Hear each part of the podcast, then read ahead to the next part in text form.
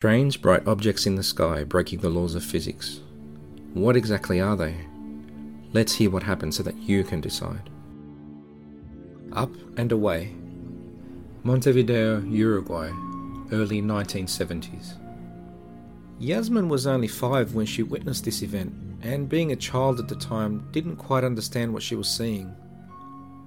It was only as an adult that she began to fathom the complexity of what she'd seen. Yasmin was living in an apartment block with her family in what was an urban area at the time. These weren't high rise blocks, but were what you would call low to medium density areas. There were surrounding buildings in the area, and behind their apartment block was a second block. This was then followed by an empty lot of land which only had a single building on it. She was playing outside one day and she looked up across the empty lot. She saw a woman who was walking across the lot by herself. That was nothing out of the ordinary, as often people would cross the lot as a shortcut. She watched the woman for a few seconds, and then, just as Yasmin was about to look away, she suddenly noticed an object fly across the sky above the woman who was walking. The object was round and maybe made of metal, and it just hung there. Yasmin doesn't recall if the woman noticed the object or not, but she recalls quite clearly that it shot down a beam of light from underneath it and with that beam of light raised her up into it, and then very quickly she was gone into the object. Before Yasmin could figure out what had happened, the object in the sky flew off very quickly and out of sight. Had Yasmin just witnessed an alien abduction? Over the Mountains, Quakers Hill, New South Wales, Australia, circa 2002. When Ian told me this story, he told it to me hesitantly. I remember he didn't really want to tell me the details, and that was because he didn't want to sound crazy, but at the same time he was certain about what he had seen. Ian decided that he would have a get together with some friends at his house. He and his wife had been living there for about a year and a half now, but due to hectic work schedules, they hadn't been able to get everyone together at the same place at the same time, so they set a date and they all got together. The friends were all enjoying a catch up and were having a few laughs in Ian's backyard while the barbecue was cooking away their food. Ian's yard faced towards the west, which was towards the Blue Mountains at the western extreme of Sydney. Their night was going really well, and Ian was turning over some meat on the barbecue when he noticed that the friendly chatter suddenly started to die down. Confused, he turned around from the barbecue to look at his friends who were sitting just behind him.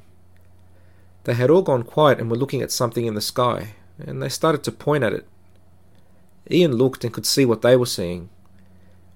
It was a group of about five or six bright lights in the sky. They were at quite a distance away, but they seemed to fly in a perfect horizontal line, and they were perfectly spaced apart.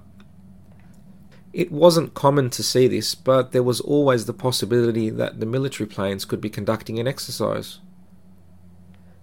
This is what they started to think until, one by one, and in sequence, one after the other, each flying light shot straight up into the sky vertically at ridiculous speed and disappeared into the sky.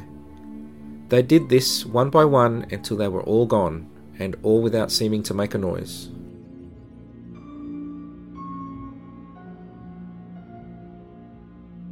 Triangles and Lights Vision Valley, New South Wales, Australia late 1980s. High schools regularly visited this area for their camps, and there were facilities to cater for them. Martha told me a story of the time her high school was away on such a camp, and they were having fun being away. One of the nights that they were away, however, the whole year class of this school was sitting together on the veranda of a building and they were chatting away. They were here for some time when one of them noticed something strange at a distance in the sky. She called out, What's that? as her voice quivered slightly. She then pointed into the distance, which started to get the attention of her other classmates as well. One by one, they looked up to see what the first girl was seeing. Soon, three large, solid, and flat triangular shaped objects rose up into the sky over the hills that lay in front of them. When Martha told me this story, she said that she remembered that there seemed to be moving lights around the edges of the three objects, and that these lights continually moved around the outside of the three objects. On top of that, the lights would change colour. Martha recalled that some of the girls sat still, frozen, scared, and others were amazed of what was going on. The three objects were buzzing past each other quite quickly and effortlessly. They moved backwards and forwards, almost as if they were playing a game. The three objects soon passed over the building to the shock of the high school girls, and then very quickly these aerial objects were out of sight.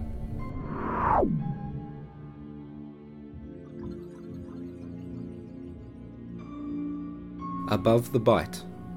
The Great Australian Bight, South Australia, late 1990s. Paula had always wanted to be a pilot, and having completed high school, she moved on to the relevant studies and training that she needed to complete. Although commercial airlines were a consideration in the future, as all learners, she was trained to fly light aircraft. One night she was flying over the Great Australian Bight in a light aircraft, and she was headed in a westerly direction. All was going as normal in a routine flight, and they noticed that there were some clouds in the sky, but it wasn't a stormy night, and nor were there any strong winds. At one stage, she and her co pilot's attention were drawn to a yellowy coloured disc shaped object in the sky. It was slightly higher in the sky than the plane, but the object did not appear to move.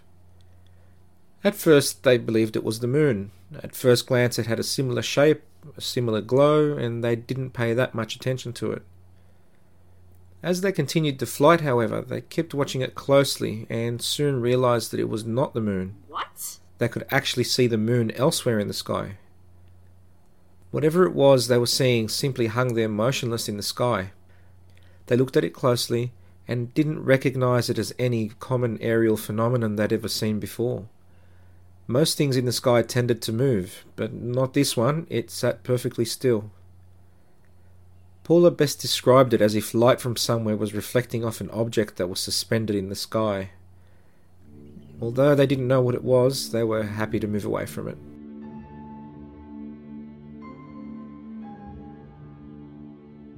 Conscious Lights Gosford, New South Wales, Australia, circa 2009. Diego and Priya had been dating for several years, and although they lived in Sydney, they decided to visit Priya's mother and sister, who lived in Gosford. The drive was about one and a half hours away, and they drove up in the early afternoon. There was nothing strange about the drive, and they just listened to music and talked on the way to Priya's mother's house. They were there for some time, and it was getting late at night. They still had another big drive ahead of them to get back home, so they decided they should leave.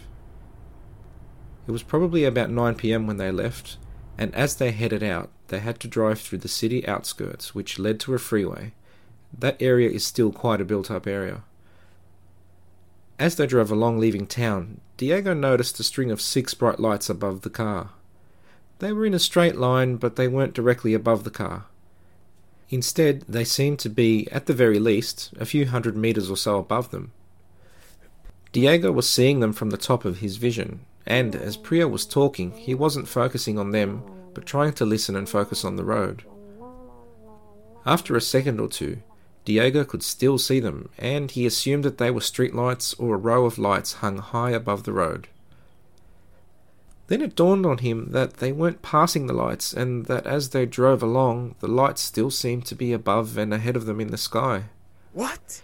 He paid full attention to them now and could clearly see six bright white coloured lights in a horizontal line evenly spaced apart. They were in the sky above and in front of them, and at a great height. He thought it could be a very low flying passenger plane, but firstly, there was no sound.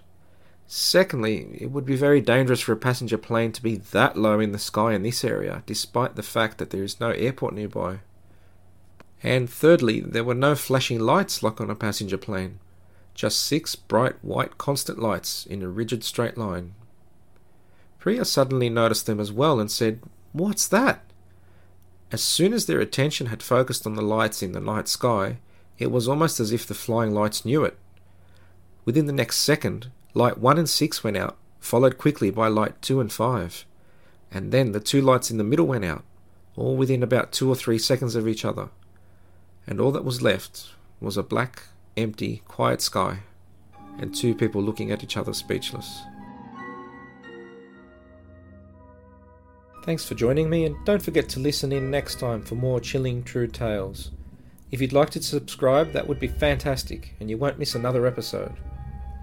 If you'd like to submit your own chilling true tale, so that your story might be featured in one of these episodes, contact me on seekersosparanormal at gmail.com. Email details are in the description. Thanks again for joining me. Until next time. Ohio, ready for some quick mental health facts? Let's go. Nearly 2 million Ohioans live with a mental health condition.